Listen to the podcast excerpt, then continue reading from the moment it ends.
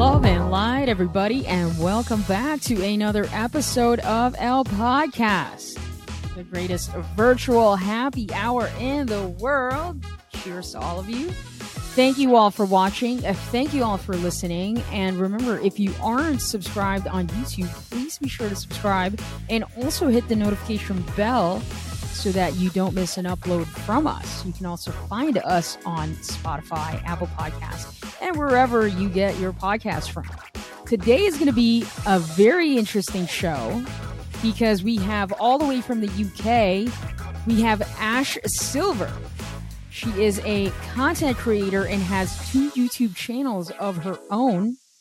One of them is called Coffee and Cults, and her main channel Ash Silver. Her channel, Coffee and Cults, explores frauds, cults, and scams. She has done extensive research on the Theranos saga.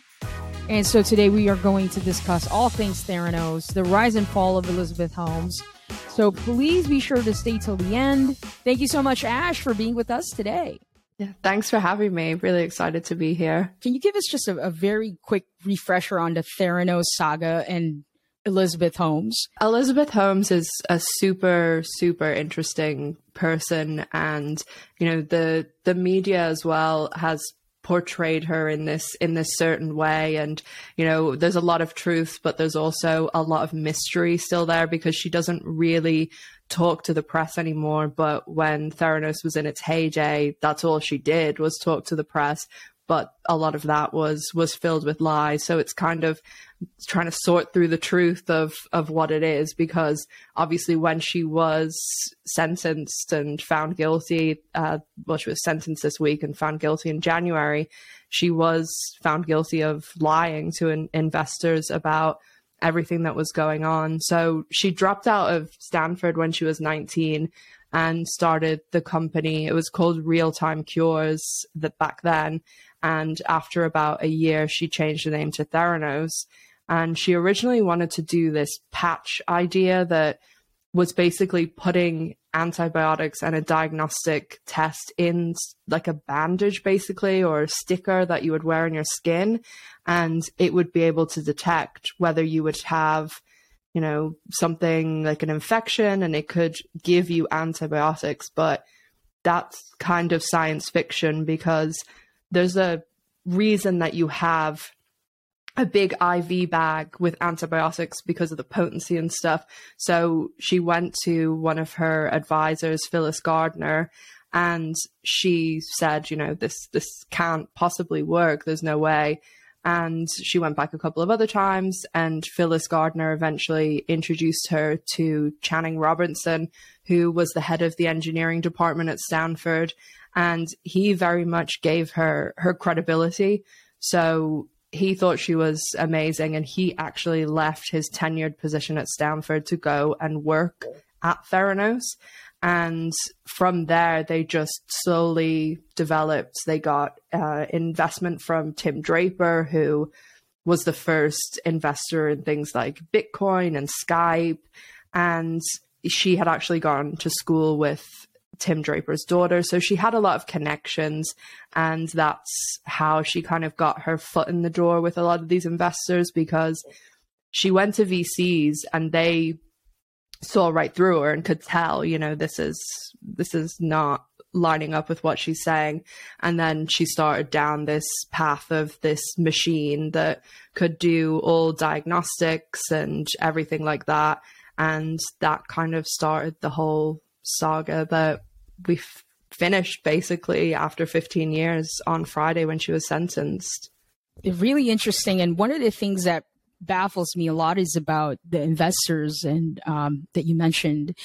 Now she raised like 700 million plus from these venture capitalists, private investors, and so on. Big names. You have Rupert Murdoch, Tim Draper, like you said, Larry Ellison. You know, she never had a formal medical education how was she able to convince these really, really smart guys to give her money? Uh, wouldn't that have been a red flag? There's a multitude of reasons I think this worked for her. And, you know, you have to also, some people will try and, and not look at this fact or not point to it, but it is also the fact that she is a young, good looking blonde woman, and these were all older men that there has to be something there, even if it's just for a small percentage of them. It could be a big percentage, we don't know. But also, I feel as though a lot of, of this isn't accounted for when, when you do hear people talking about it in the media. And it is this kind of rich, white, upper class people club that she was in the club. You know, she went to Stanford, she went to a very elite uh, prep school as well. So she had a lot of those people in her circle already, like Tim Draper's daughter. And she knew what the rules of the club were, how to go in and, and make connections and speak with people. And it, it is a lot of that, I think, with sort of any industry where if you have gone to these you know higher education places you're in in this club and it's it's always some sort of oh i know someone who knows someone and there's there's all these connections that it isn't necessarily you know something like oh she went in and did a presentation. I'm sure a lot of those cases were her being introduced to someone or someone's friend putting in a word for her. That that happens a lot in these situations. It says a lot about the VCs then if you know typically isn't I thought it would was their job to vet a company before they even put any money. She didn't actually get any, like hardly any money from I don't think she even got any money from any VCs because the venture capitalists like the actual funds not from you know people like Tim Draper that when she went to those very traditional funds they were asking for proof and for and and there is like a very quick scene of this in the the show The Dropout where she's going, you know, driving around, and then they had her like screaming in the car because they were all asking like you have a high school diploma. Like how are you doing this? And no one else has done it. So there was there there was people raising questions. I mean I've followed this case extensively since about 2000 and well not it wasn't a case then it just followed her since about 2007 because i was in my doing my undergrad and i worked in a lab and the lab director at the time i remember bringing it in like it was in a, one of the magazines and talking about it and he was like there is no way that this is like this isn't possible. There's no way.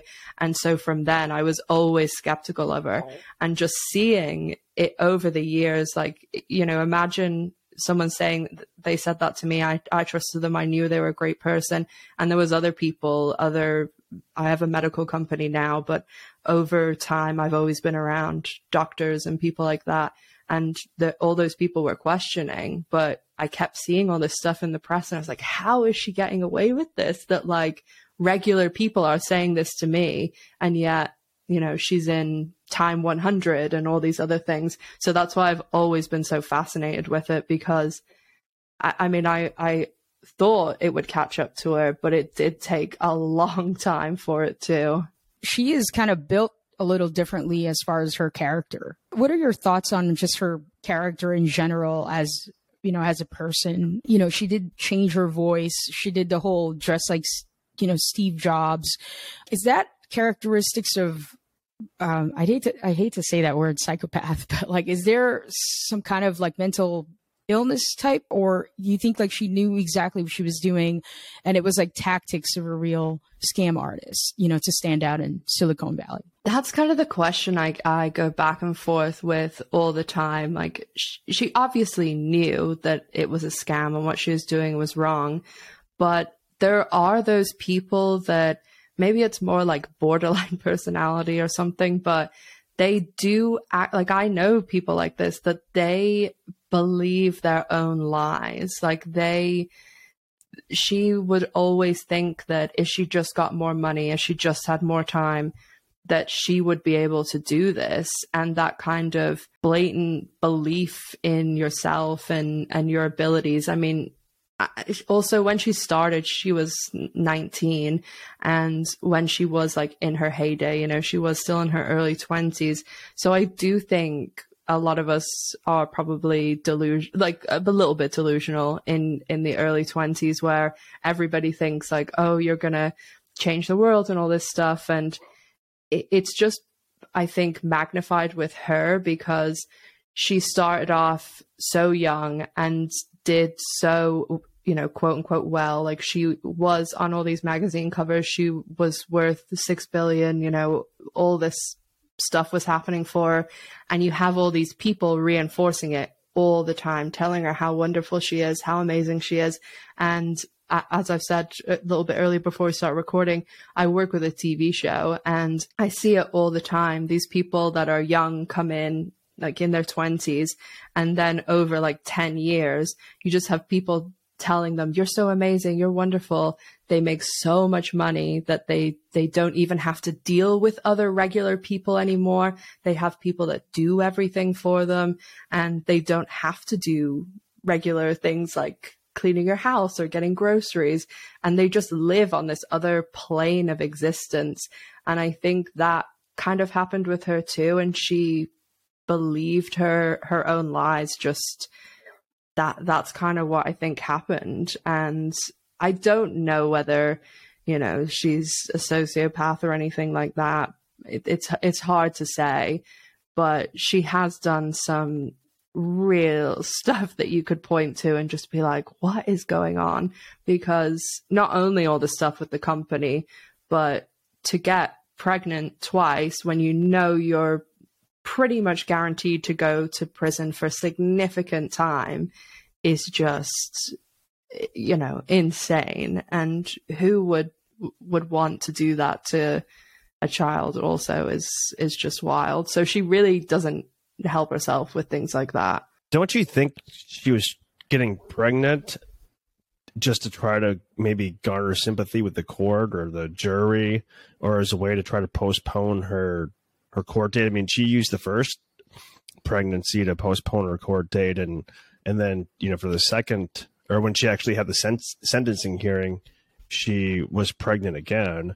It seems to me like this is all like tactical. Like i would imagine she maybe had her legal team or some of their advisors maybe even pointing to that as a possible way to garner favor with the court. Or secondly maybe she knew she was going to go to jail for a decade i mean she's 38 right now and when she gets out of jail i mean she's not going to be able to to have kids, at least naturally, I would think, when she's pushing, you know, close to 50 years of age. Yeah, I mean, I, I hate to say that too, especially like as a woman. Like, I, I hate talking about things like that. I hate saying things like, oh, and even talking about people's reproductive stuff and, and, but it's just a very unique uh, situation with her because she did you know, hurt so many people and these things. And I mean, a lot of people did suspect that's what she was going to do. A, a, lot of people that, you know, were very involved with the case, like John Carreyrou and Phyllis Gardner. Phyllis Gardner was saying she was, she was waiting for it to happen. And even the Theranos, like Reddit subreddit is, was calling that stuff too. So yeah, I, I mean, I'm sure she did want kids. And if she's thinking, I'm to go to prison, this might be my last shot anyway. But I just think most people would think, oh, well, I'm going to prison for uh, most likely a decade. But also, it's her. So she probably was thinking she wasn't going to have to deal with any consequences. I think she asked for 18 months of a sentence. I'm speculating that it's tactical, that I feel like her lawyers probably mention it that you could probably get some leniency because you're now a mom. But I guess we'll never really know. Oh, I was just, I was just going to say, I think you bring up a good point. Maybe she's so delusional she didn't think she was going to go to jail. Like, I'm going to have kids. I'm not going to jail anyways. Like, if if somebody said like what you know, you can only say one thing that is the answer to that. That that's what I would I would say. But she can't say things like I have a kid in in her case, but there's, you know, people find things out, people see things, and it, it just, I, I do think it's more along the lines of she was just so delusional that she was to get, you know, she, because she's never really had to face any consequences. Like, I know she's been on trial for ages, but you know, everything got postponed and postponed, and she's been able to get out of like the FTC stuff before. So let's talk about Sunny Balwani a little bit. Um, talk about how they met and that that whole relationship and how he came into the picture uh, of Theranos. So Sunny Balwani is a significantly older man who he started. Well, he actually made a significant fortune in kind of the internet dot com boom. And he was more a right place at the right time kind of guy but he always saw this as like he was a genius because he made this money. And he also was someone who just also lied about a lot of things that he's done in the past. And he met elizabeth when she was on a kind of improvement uh, learning sorry that she was on an improvement course for Mandarin. She's really fluent in in Mandarin, and she went to this Stanford Mandarin course when she was, I think, when she was only seventeen or eighteen. She wasn't actually in Stanford yet, and Sunny had gone on it as well, and he at the time was probably in his forties, and they ended up meeting and you know getting acquainted. They they started out as friends and he was like unofficially advising her and then when Theranos got into its first sort of trouble, he came in and gave an investment that they they were going to, you know, be in real trouble if they didn't get money in. So he kind of saved saved the company, but that also meant that he would come in as C, uh, COO. So that's when he entered entered the company, and he just seems like an absolute tyrant the way he managed, if you can even call it that, at the company. I mean, lots of ex employees talk about just how awful he was. John Carreyrou's book, Bad Blood, goes into extensive detail about how awful he was to people and yeah, he just does not seem like a great person. And then, of course, when Elizabeth Holmes went on trial, she alleged, and you have to say alleged, that he was abusive to her. And I mean, obviously, we don't know what went on behind closed doors. If there's an age difference in a relationship, if somebody's 30 and somebody's 50, like, you're both adults like you're you're both living normal lives and i always just question when a grown adult like over 30 would want to date anyone who's a teenager and it just seems to be a very weird dynamic control all of that stuff. It it just always makes me very suspicious and question anyone who would start a relationship with a 19 year old. It's interesting you kind of bring that up because, like, you had this big age discrepancy between Sunny Balwani and Elizabeth Holmes. And now Elizabeth Holmes is dating Billy Evans, who's what, close to 10 years younger or 10 years her junior. And it seems like, uh, you know, you got Billy Evans, who's now Elizabeth Holmes' husband, who's an MIT graduate, whose family uh, owns you know a bunch of hotels in the San Diego area, and I'm like, why is Billy Evans dating Elizabeth Holmes? Yeah, I, I actually have seen like a lot of people who went to school with him. There was a, a couple of people on the Theranos subreddit that were talking about it, and I did also see some interviews with with some journalists who are very involved in like the Theranos case, and they all said that he was that type of person who just like loves attention. So, I mean, it's infamy and not really fame. So, I guess he just likes attention and no matter what way because uh, yeah, I would really question anyone who would not not only because like obviously she hurt a lot of people, what she did was extremely wrong, but just the fact that someone would enter a relationship with someone who's going through such a public spectacle and all that that entails and you know i'm i'm sure that they deal with people attacking them or people trying to find I, I know in his letter to the judge like he talks about people finding out where they live and they can't really go out in public and your whole life would just have to change because you were with this person it just seems like a very odd decision. Yeah, you kind of brought up the the letter to the to the judge. I mean, I think Elizabeth Holmes had what 130 different letters that were written by various people, and it, it didn't seem like any of the letters really did any favors for her. Like you mentioned, I mean, they're saying they can't go out in public, or you know, Billy Evans is saying that, but then she never really accepted responsibility. Even in the letters, like her family, Billy Evans, it seems like they're talking about how they have to live with this, but it's like they did this to themselves. She never once accepted responsibility. Her letters aren't accepting responsibility, whether it be from Billy Evans, whether it be from her her family. I mean, it seemed like she like even to this day, like her entire family and Billy Evans and all these people around her are still convinced that she like wasn't a scammer, that she actually had this device, that she had the technology, and it never was. Like she like this this whole the whole family is still wrapped up in this delusion. Yeah, I, I definitely, definitely, like without a doubt, think the biggest thing that affected her sentencing was the fact that she hasn't taken responsibility and shown any remorse because I mean, my whole family are lawyers, and just even the lawyers that I've spoken to, you know, friends and stuff about this case, everybody says like the fact that she has not apologized and shown remorse, like that will seriously affect her sentencing, and it did. This brings us up, I think, kind of to the sentencing. So, Friday, which is a few days ago, she was sentenced to 11 years, three months, or 135 months total.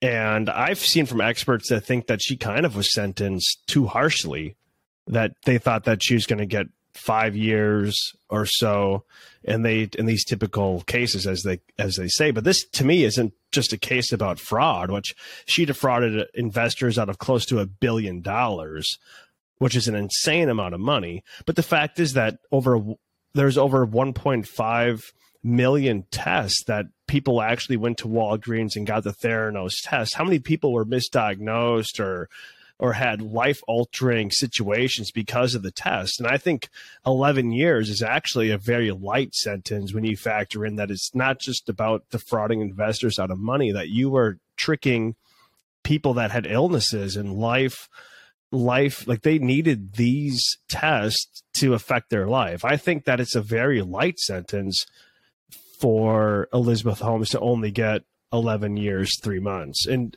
if she does good time things like that she's going to serve maybe 8 years. And that doesn't even include the fact that maybe she appeals it and gets a lighter sentence to even begin with. I mean she'll she'll definitely definitely appeal without a doubt. But just uh, two things that she probably will send, uh, serve most of that sentence just the way that this type of cases work and they normally do serve like a big portion of the time. I would say it'd probably be like 10 years that she would serve if she you know she will appeal. When it comes to the actual sentencing in the case it's it sucks. It really really sucks because like obviously most people when when they talk about this case and they say what did she do wrong? most people would say that that like she affected people's lives. She caused all these issues medical issues for people. She was lying to people about their medical results. But they can't actually use that in the sentencing because she can only be be sentenced on the fraud stuff the investor stuff why is that? How come she it's, she's only getting sentenced on the fraud? That's it's just the way that that I mean they thought that they could get the win on that because she was originally up, I think off the top of my head it was 12 charges and then it got brought down to 11 and then it was brought down further and then of course when the the case happened she was found innocent on several on all the patient charges and then there was a hung jury on three. And then the only ones that she was found guilty on were the investor stuff.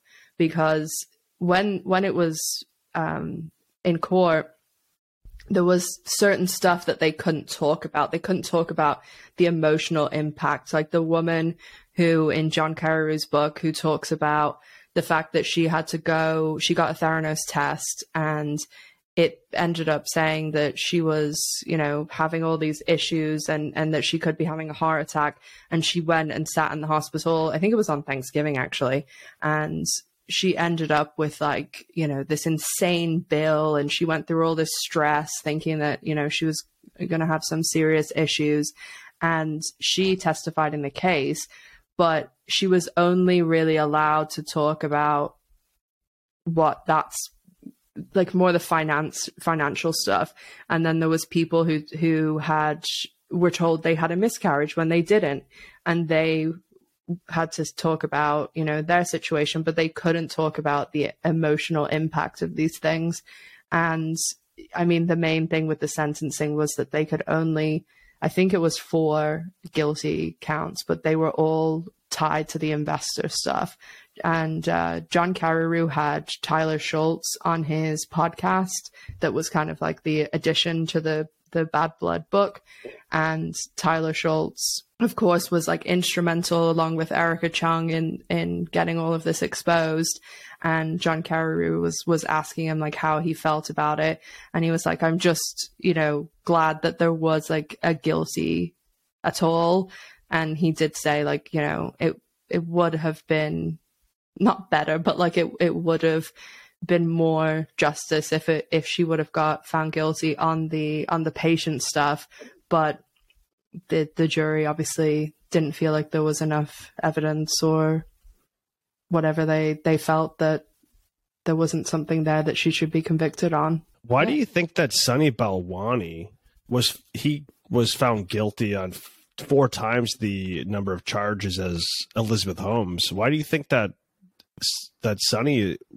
I mean, I think if Elizabeth Holmes got 11 years, I feel like he's probably going to get more.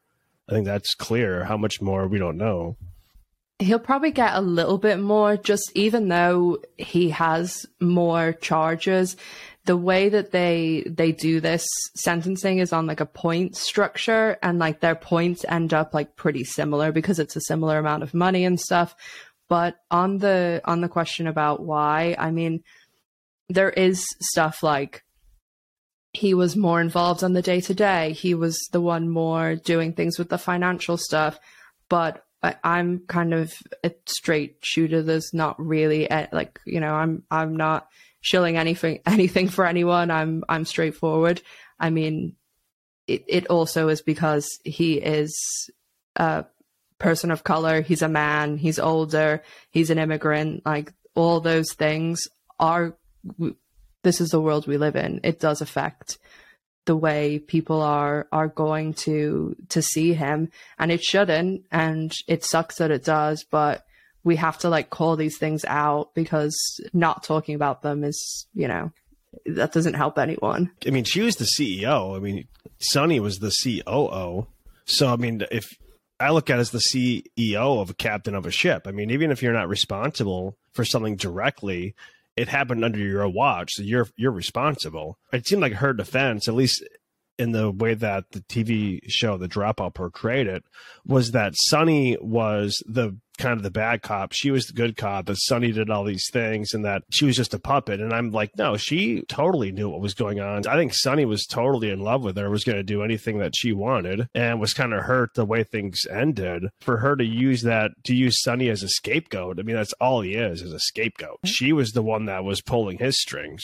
Do you think that too? Do you think that Sunny might have been the the fall guy. Yeah, I think that Elizabeth Holmes is a lot smarter than than people give her credit for. I I think that has a lot of validity, and there's so much evidence. There's so many documents for this thing. Like the, over the years, like I, I've read all the emails and everything that's out there, and it's just obvious as hell that she, of course, she knew everything that was going on, but she was probably setting things up so that it, it looked worse for for Sunny and things. But I don't see how you can possibly say that that she is less guilty or whatever you want to say. But they're they're, they're both they both knew what was going on. They both were doing all of this stuff.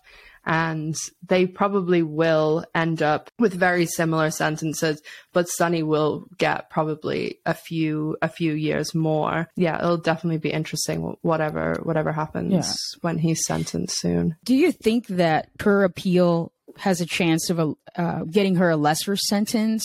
Do you think she has a chance? I'm not a, a lawyer. I just am obsessed with the Elizabeth Holmes whole thing but uh, from what I know, I wouldn't think so. From what I've heard, I, I do like listen for the law side of things. I listen to Emily D. Baker, who she is a former prosecutor from um, California, and she does talk about Theranos stuff. And I, I mean, people always appeal, like Ghislaine Maxwell, all all those people appeal, and it's just like something that that people shoot a shot at. But I don't think she really has any chance at, at getting a lesser sentence or, you know, anything like that. She's tried everything with like all the stuff that happened with Adam Rosendorff and she's literally tried everything to to get all this stuff postponed.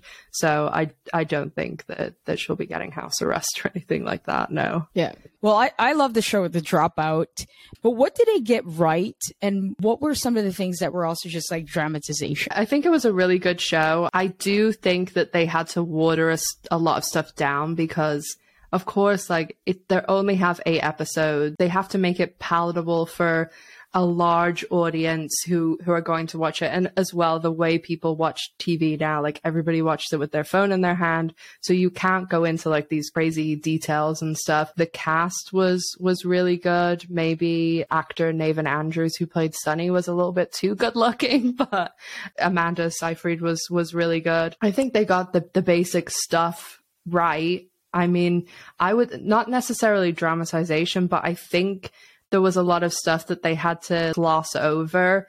And I wish they would have done one more episodes or they could have done another series because I feel not, they don't need to do like six seasons of it, but they could have done two because the last episode was actually like my least favorite because I feel like they just rushed through everything and they wanted to be the first people to put it out. So they didn't even wait for everything to end and they just used like the title card at the end to like say what happened. There was quite a, a lot of things that I think they had to make concise for time because, you know, like we saw in in the dropout, like everything with Walgreens. And then we just they briefly like one line mentioned Safeway, but Safeway was like a huge part of it. And Safeway actually ended up more involved than Walgreens because like Walgreens already had like space in their stores, but Safeway actually put like an insane amount of money in and built these purpose built Theranos places. And when she kept pushing back the the date, the CEO was uh, Brad Burd, and he and he didn't like directly use lose his job for the whole Theranos thing, but it was a big part of it because they put all this money into building these like Theranos suites, and then the machines weren't ready, so they kept pushing it, kept pushing it, and they tried to ask Elizabeth like, "Can we use it for I don't know, like eye exams?" And she was like, "No, no, no." And so Brad Burd sided with her and because they all this time went by, Safeway had factored the Theranos revenue and profit into Safeway's profits.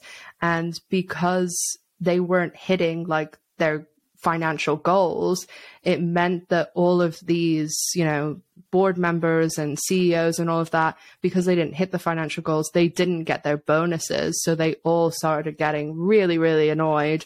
And that's when they suggested that Burd left the company and they they dressed it up as like a voluntary retirement, but then he literally started this company, I think it's called Burd Health, and it basically advises you know companies how to implement more because his big thing was like you you're going to be bankrupted by your employees healthcare money like it because the amount of stuff that that they have to pay for is skyrocketing so he um he's doing that. And I, I know he did try and get because he thought Elizabeth Holmes was walked on water as well. He was another one, and he she never ended up like I think in John Carreyrou's book he said like she never called him back again after he left Safeway. So Thank you for that. It, it just um I keep trying to wrap it in my head how Walgreens gave her a deal, Safeway was ready to get her a deal without seeing the actual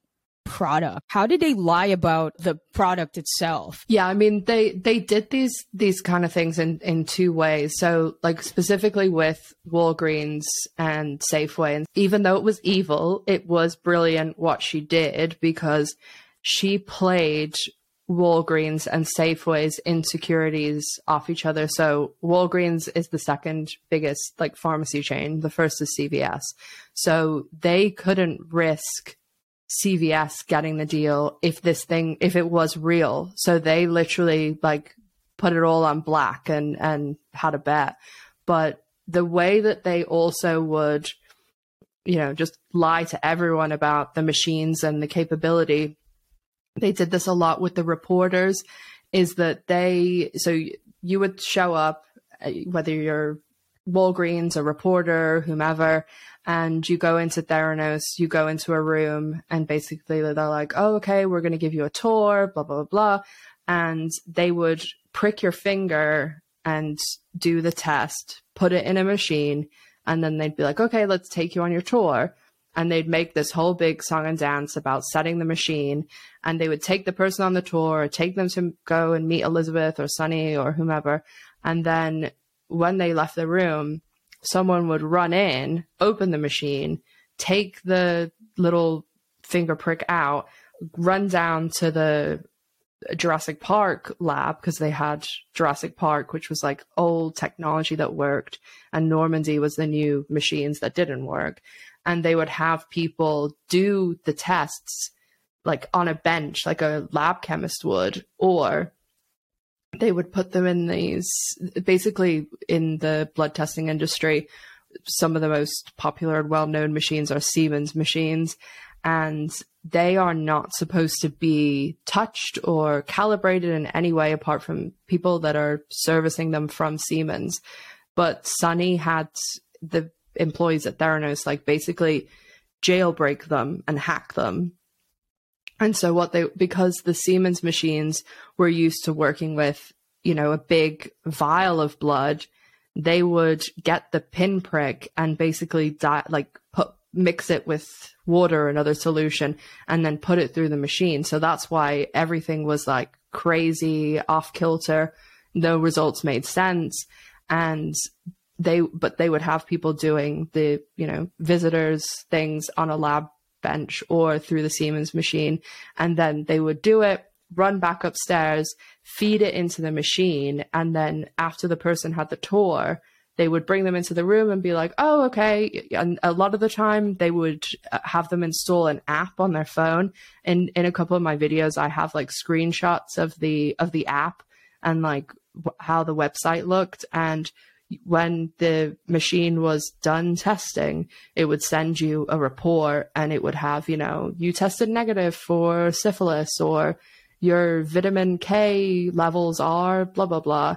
And so that's how Roger Parloff and all these big journalists who really helped blow Holmes's profile in the media, that's how kind of they had the wool pulled over their eyes. This is insane. This is like really, really freaking crazy. So many people were fooled for so long, and that's that's what makes it so interesting. So in the Jurassic Park, wasn't that where Erika Cheung worked? Talk about then the the whistleblowers. So they worked, yeah, in Jurassic Park, and then I think it was it, Erika got moved to Normandy, and basically, when she was in Normandy, so she was then working with the hacked Siemens machine and, and the new, the Edisons that didn't work. Whenever they, they were doing these tests, like, as I said, you know, they're diluting these samples, they're, they're producing these insane results. And they started having this kind of rule that certain ones because there's there's certain blood tests that literally they were coming back and the only way that the the numbers would could be right is if literally the person would be dead. Like the the numbers were that insane. And so Erika was really uncomfortable because she knew this this is wrong what they're doing. And a lot of like blood testing machines and things you have to calibrate them. You you know you should be taking averages and things like that and what they were doing a lot of the time to make sure the machine calibrated correctly is that they would you know say they needed to have 5 results and it one was like way out there they would just delete that result and Erika was like, that's not how you're supposed to do things. And so eventually her and Tyler spoke about it and they uh, they did try and speak to Elizabeth and Tyler kind of took the the lead in speaking because he obviously had the protection of his grandfather being George Shultz who was extremely involved with Theranos and you know, introduced Holmes to lots of people. And it only very recently came out because a lot of people were like, why was he so, you know, on Holmes's side, took Holmes's side over his own grandson? And I mean, a lot of people suspected this, but the, the proof did come out that Holmes had actually given him a huge chunk of Theranos stock. So he had financial reasons to, to want to make the company a success. And so Tyler basically went to Holmes, wrote this email, and then he got this insane response back from Sunny, who wasn't even on the email chain.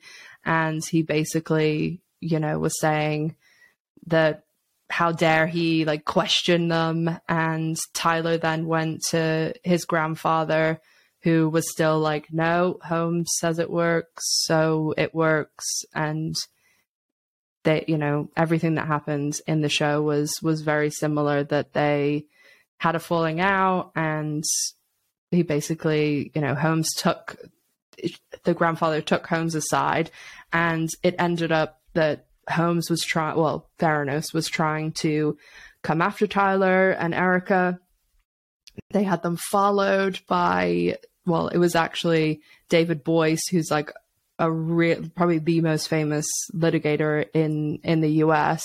And I mean, at the moment, he did the the cases with Jeffrey Epstein's victims, and he's done loads of other great and awful things. Like he was involved with Harvey Weinstein. He protected Harvey Weinstein.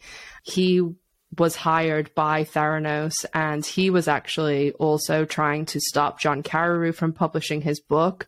And someone who used to work at David Boies's law firm, Heather King, is who was head of, well, Theranos's general counsel. And so they were all involved that way. And David Boies is kind of known for stuff like getting people followed and allegedly, allegedly, he is known as getting people followed. And so they had Tyler and Erika and John Carreyrou under surveillance, and I'm sure tons of other people.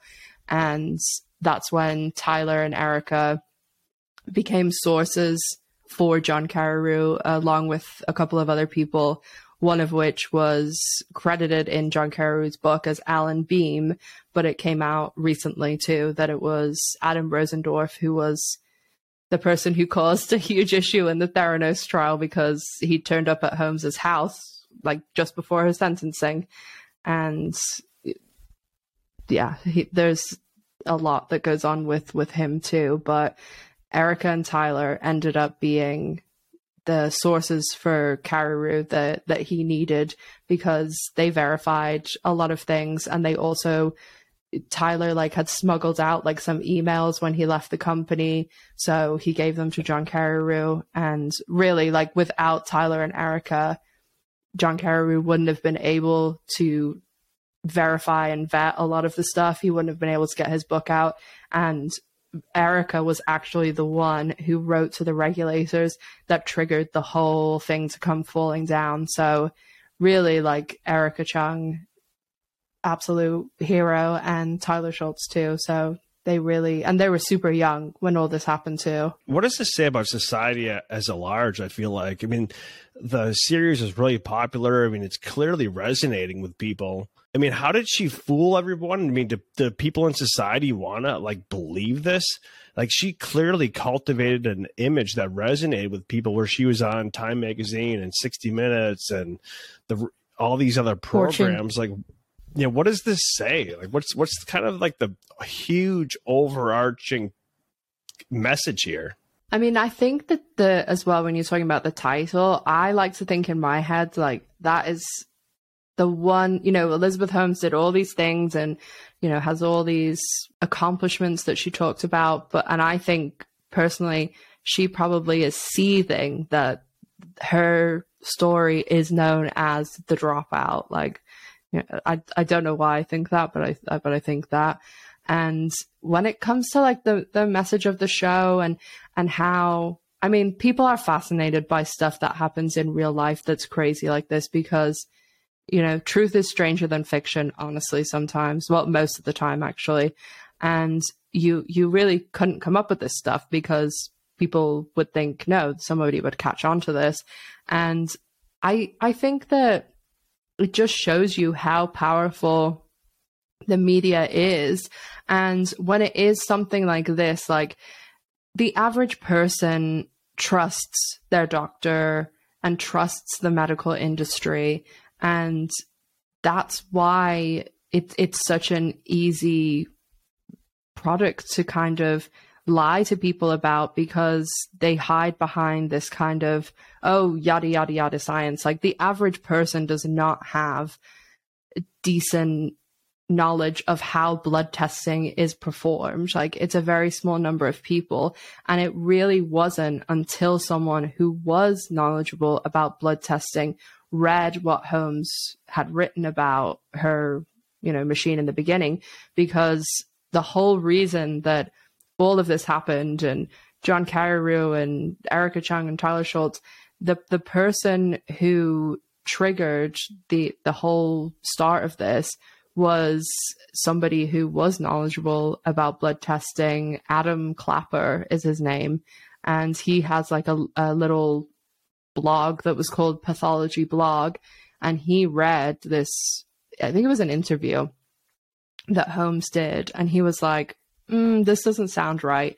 And he had just recently spoken to to some to someone at the Wall Street Journal. I think it was John Carreyrou himself, and he ended up just giving him like a little tip, like, hmm, this doesn't sound right. Maybe look into it because, you know, everybody thinks this woman is like the next Steve Jobs.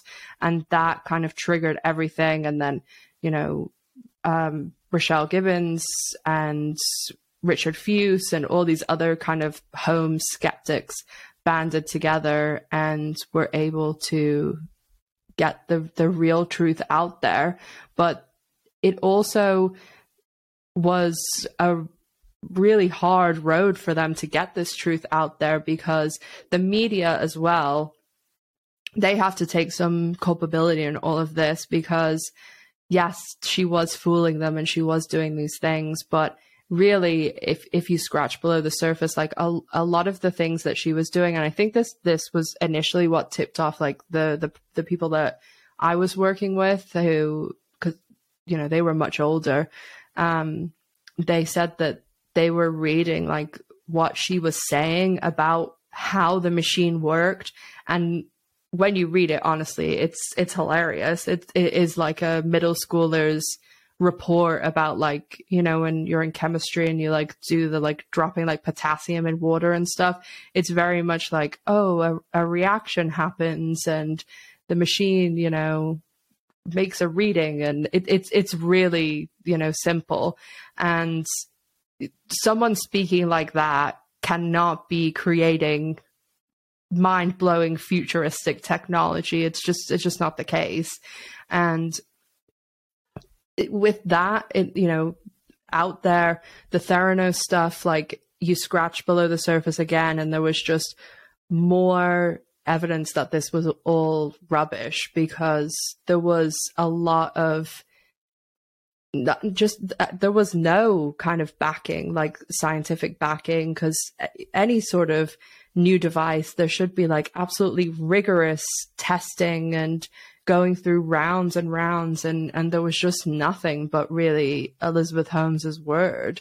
And the media I think as well just got carried away with like this young female CEO after seeing all these you know Mark Zuckerberg's etc but it really has been to the detriment of female CEOs and female people that want to work in Silicon, women that want to work in Silicon Valley, and women that want to work, you know, high up in, in business because there's just that kind of chip or something surrounding it. Like people, some people were saying, "Oh, dye your hair," or "Don't wear black turtlenecks," because it just has this like negative connotation. Yeah, I mean, it's going to be a trigger moving yeah. forward for sure for females trying to raise money in Silicon Valley moving forward.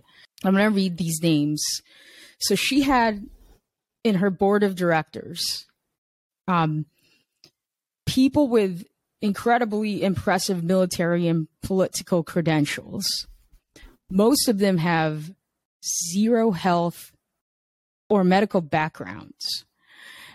You know, you have Henry Kissinger, former United States Secretary of State, Jim Mattis, retired Marine Corps, four star general, uh, George Shultz, which we talked about, um, another former United States Secretary of State, um, Richard Kovacevic, um, CEO of Wells Fargo, William Perry, Secretary of Defense, uh, and William Foege, former director of CDC. Most of these people had zero medical background. I wonder why did that not raise a flag for people like Walgreens? I think a lot of people like to think that they have good judgment or a lot of people, you know, they have that whole go with your gut. And I mean, with Walgreens specifically, they had Dr. J, who was really the champion of getting Theranos at Walgreens. And he, I mean, he was a physician, like he wasn't anything in blood testing, a lot of doctors probably think that they they do know about about blood testing and it it just depends on on the doctor. Like you could have the like i said the doctor that i worked for they were a primary care physician that had like 12 specialists that worked for them like an army of nurse practitioners. They had an entire lab. So they were very you know knew about blood testing knew everything about labs and procedures and how things should be or you could have a physician like Dr. J that just works in in Walgreens and is like a more like a business sort of medical advisor. So it it's just it's like any anything, you know, there's such a gulf of knowledge between what two people have. So I, think that Walgreens just saw potential and money and beating CVS to something and that's what they led with instead of their brain. Talk about the the culture that they created, um, that Elizabeth uh, Holmes and uh, Sunny Balwani created at uh, Theranos headquarters. A lot of the people that that I've spoken to who work there, and then also just people that uh, you know, again, like the Theranos subreddit that I've read that work there it wasn't quite as like what they portrayed. Like it was more just kind of a regular a regular job that was fine. I mean like all that stuff. One of the security people did did like a AMA on on the Theranos subreddit recently and they were saying that you know they really only had like one interaction with Holmes and it was because whenever they they ended up pitching like an idea for something and she thought it was like such a good idea that she asked to like meet him and like say thank you. And you know all the ridiculousness of like eagle 1 and eagle 2 like that was all true. She did have bulletproof glass. She was super paranoid. I mean if you're telling 6 billion dollar lies like i'd be paranoid too. And a lot of that stuff was true, but then also a lot is like exaggerated as well. I, I know that a lot of people who have spoken in my YouTube comments, not necessarily people that work there, but their like family members work there or friends, and they have said that it was extremely difficult for them to kind of get back on their feet after all that happened with Theranos and they went through like there was one woman who was talking about I think it was her cousin that went through a really hard time trying to get a job after Theranos and they're they're like okay now but it was a very difficult sort of thing and they you know they did pay very well but everything was very siloed. Like a lot of the people if you didn't work in the lab, like you didn't really know like what was going on. Like people, you know, people who were working in marketing or something, because even though like, yes, what, no question, like what she did was awful. She hurt all these people, but the company, I mean, they had a lot of money to do it. So of course it's going to be good, but the marketing and stuff was,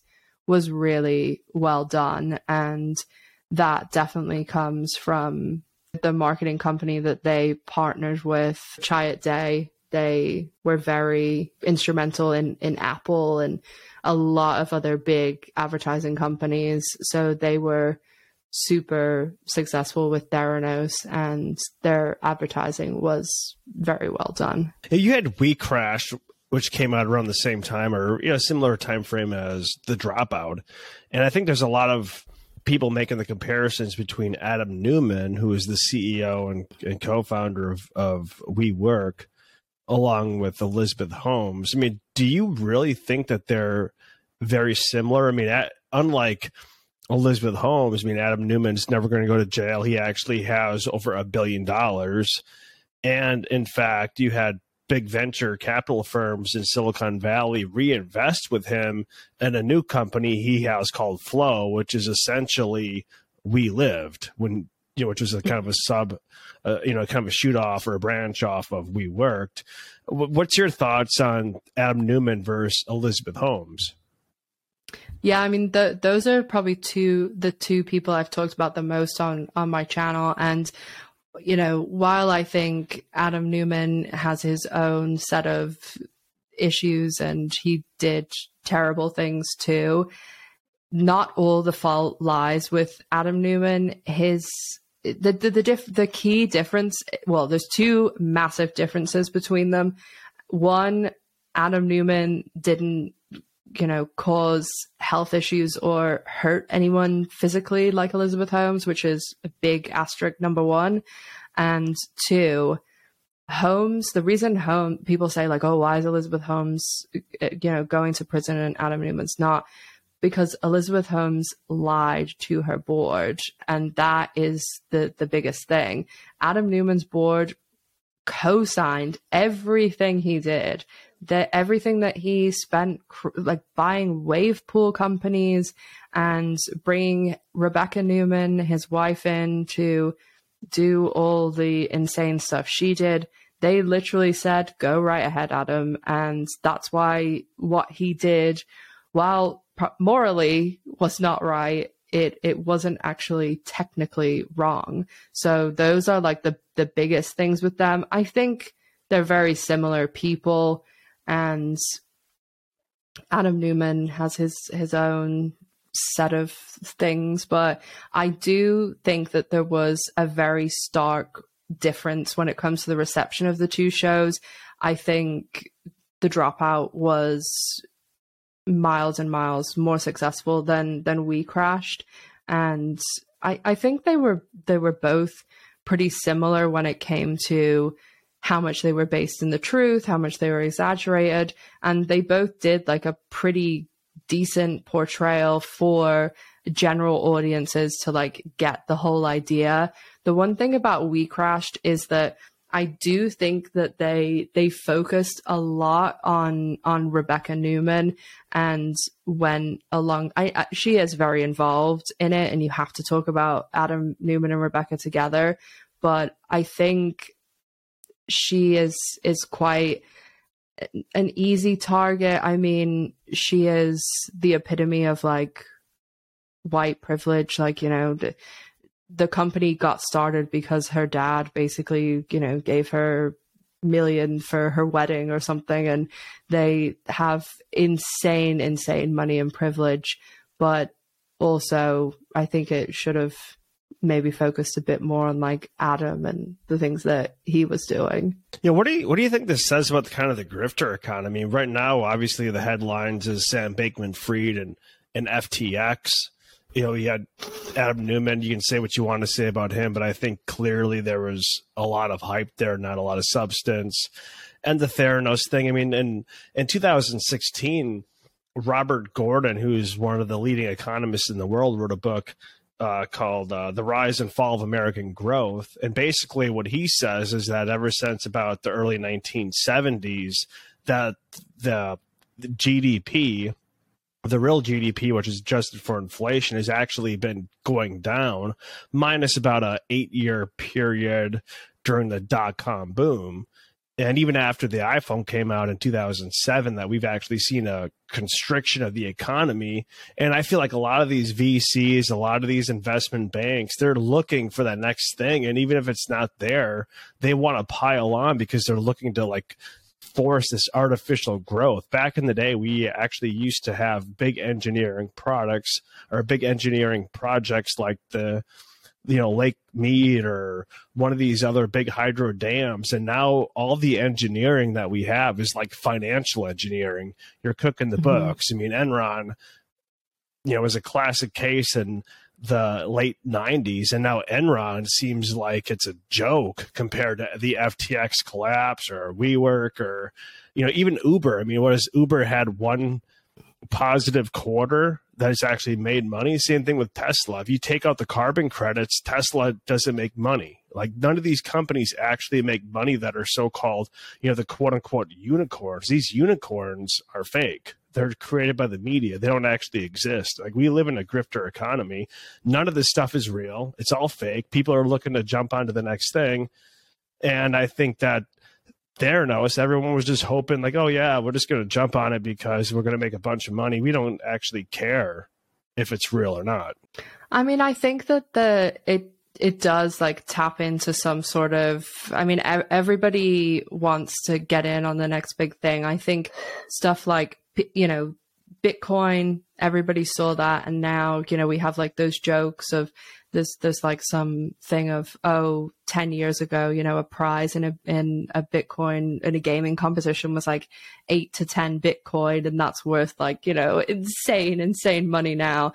And everybody wants to get into the next big thing. It's, you know, you see a lot of it in influencer culture with like shilling all these coins that, that don't go anywhere and it's just making money off your audience. And I think that's why you have to be really careful about who you are letting influence you, letting influence uh, uh, if people are parents, if it's letting you know who your kids are watching, because a lot of the people who are doing those those coin shills are young men who have who you know the people that are watching them are children, and I think that there's there's just this kind of thought that a, that a lot of people want to just get in on the next big thing, get rich, get out, and really all that kind of imagine if Elizabeth Holmes like actually stayed at Stanford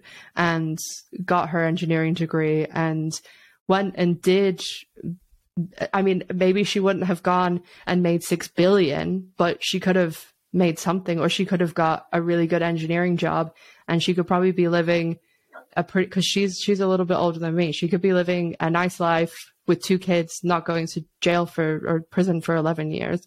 So it's all about like choices too. I mean you can look at these and uh, obviously like with my channel and stuff like i i'm fascinated by all this stuff. I think it's really interesting and the psychology and stuff behind it. I do think a lot of people are interested in it just because they're really good stories and again truth is stranger than fiction but i do think that it taps into this kind of wanting to to maybe take a shortcut or just people, you know, like Anna Sorokin, the the fake heiress, that is more like fantasy. Like I don't think people would actually do that. And a lot of maybe not Holmes because it's tapping into like hurting people, but also most of the people watching stuff like this are normal average people who are going to nine to fives. And I think there's a little tiny bit of people that think, wouldn't it be nice if we got some of, you know, the spoils and that whole Robin Hood, like take from the rich, give to, give to the poor thing. So I do think that sticking it maybe to, to some of those billionaires uh, is is a little bit of the fantasy there too. But is that really the worst thing in the world? Probably not. Well, was she hoping that it was like a, a fake it till you make it, which is very popular? Like, you know, a lot of these startups, yeah. they don't have anything going, but they have to raise money for them to go build something. So you're in a cycle of, well, I need capital. So I've got to kind of fake something until I make it because I need that capital to go make it. Now, I wonder if later on she was really has this delusion of of creating blood tests with a prick of uh, you know uh, a finger prick and a, just a drop of blood, which is clearly very very impossible. Yeah, I, d- I definitely think that she did believe that eventually it would if she had enough money and she had enough time I think that she she thought that. I mean, obviously that's that's not the case for what she was claiming no way. But yeah. How much money does Elizabeth Holmes actually have now, right? She raised close to a billion dollars. You, you have the prosecution trying to get restitution, and that's a separate hearing now. They originally wanted something close to $800 million, and it got yeah, the, the prosecution now is saying, well, well, actually, only 10 investors have come, come forth. So it's looking more like 125 ish million dollars. You know, and then in your, the video that I saw, you're like, well, you know, maybe her brother offshored some, some cash for her. They paid him an exorbitant, an exorbitant salary because he was working for her at the time. I mean, one, how much money do you think Elizabeth Holmes actually has, or do you think that maybe she's just going to live off Billy Evans? I think that's that's probably the like main answer is that she will live off off him and other people because all like when she was on trial she was staying in some like crazy like 40 million dollar house like she she knows people and like i said she's she's in the rich people club so borrowing people's homes and all that stuff, that's like normal, super rich people behavior. But I mean, I have grown up around, like I've gone to school with, I went to school with the US press secretary, Kayleigh McEnany, like people like that, that they're never not going to be rich. There, there's always, there's backups of backups of backups.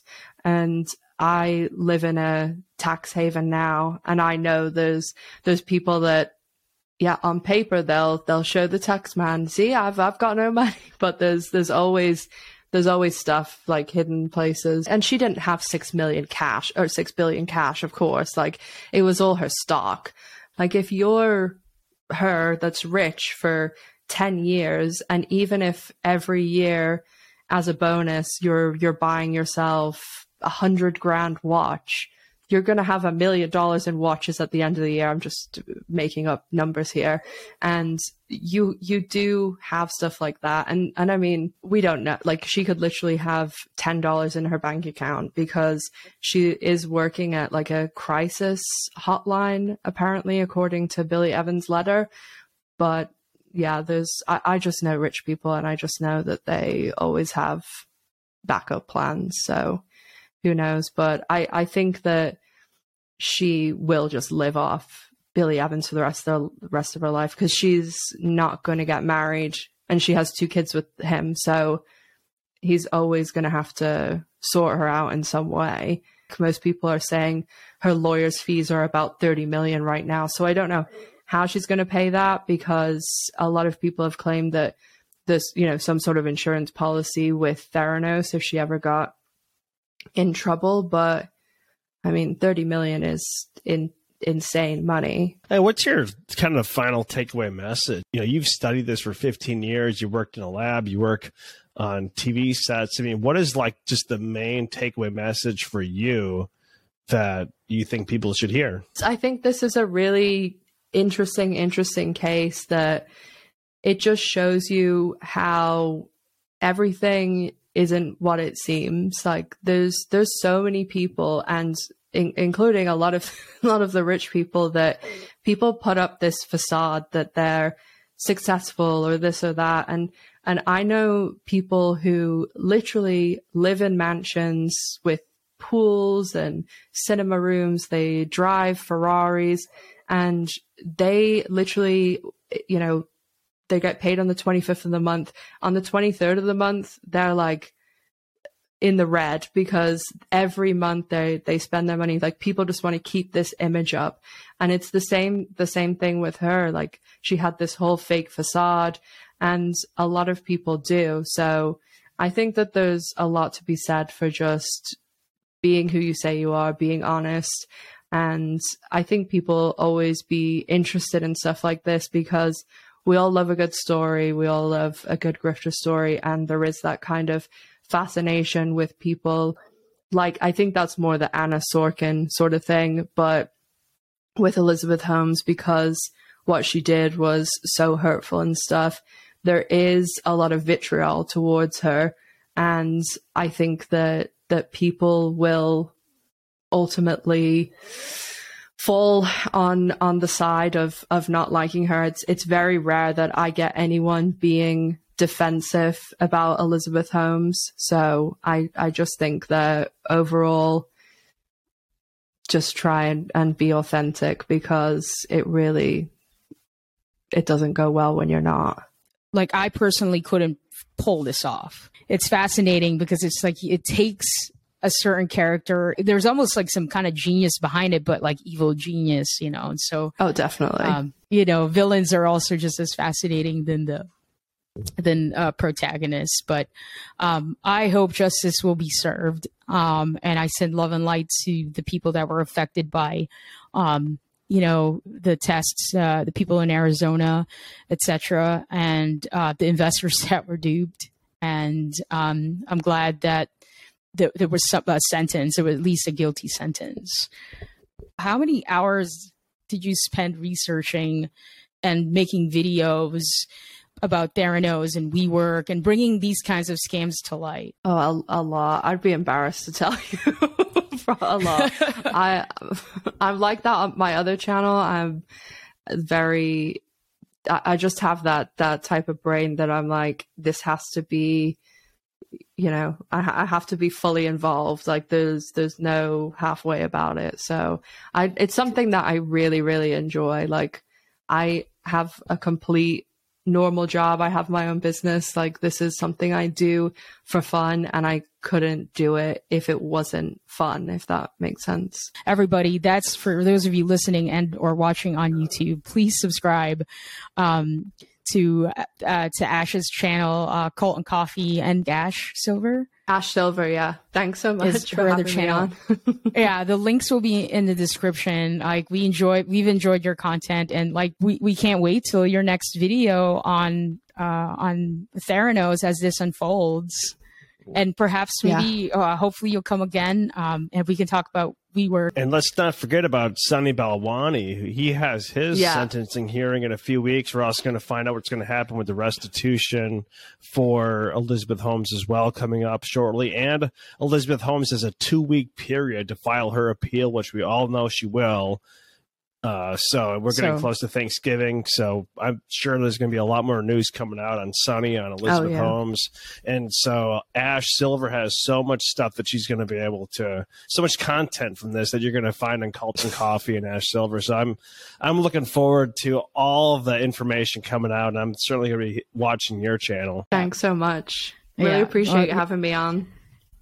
Oh, thanks so much, Ash, and um, and everybody. If you're not subscribed at our podcast also uh, please like and subscribe on youtube and find us on spotify. We love you and thank you for listening and we will see you all on the next episode